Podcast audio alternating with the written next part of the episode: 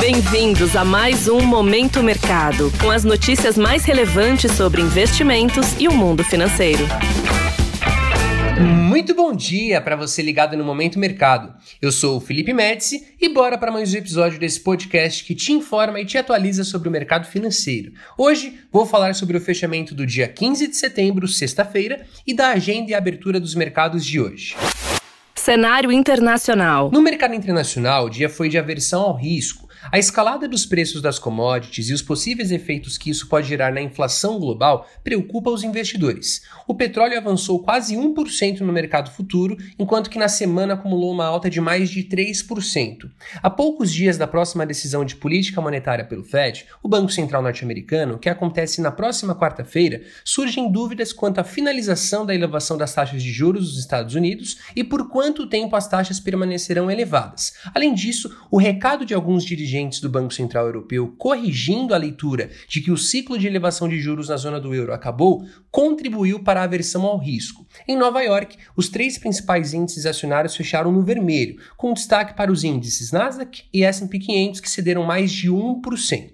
Na renda fixa, os retornos dos títulos públicos americanos fecharam em alta em todos os vencimentos, na medida em que os investidores aguardam as decisões de política monetária dessa semana nos Estados Unidos, Inglaterra e Japão. O dólar operou misto ante divisas fortes e emergentes. O índice DXY, que mede o dólar ante uma cesta de moedas fortes, fechou em baixa de 0,08% ao nível dos 105 pontos.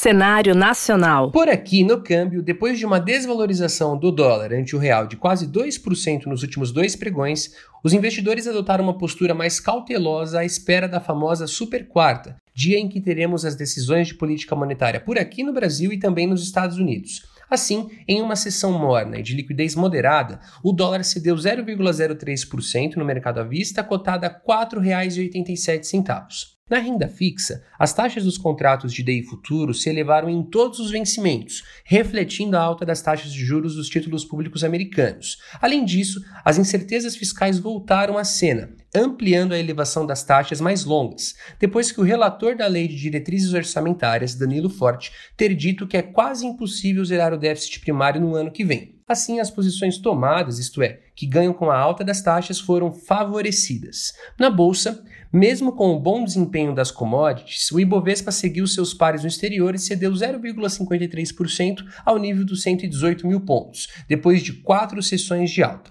Na ponta negativa, destaque para Via, IRB e Carrefour Brasil, que cederam mais de 7%. Do lado oposto, destaque para Energisa, Azul e São Martinho, que avançaram mais de 3%. Assim, as posições compradas no principal índice da Bolsa Brasileira foram desfavorecidas. Pontos de atenção. Se atente à divulgação do Boletim Focus pelo Banco Central e do IGP-10 de setembro pela FGV.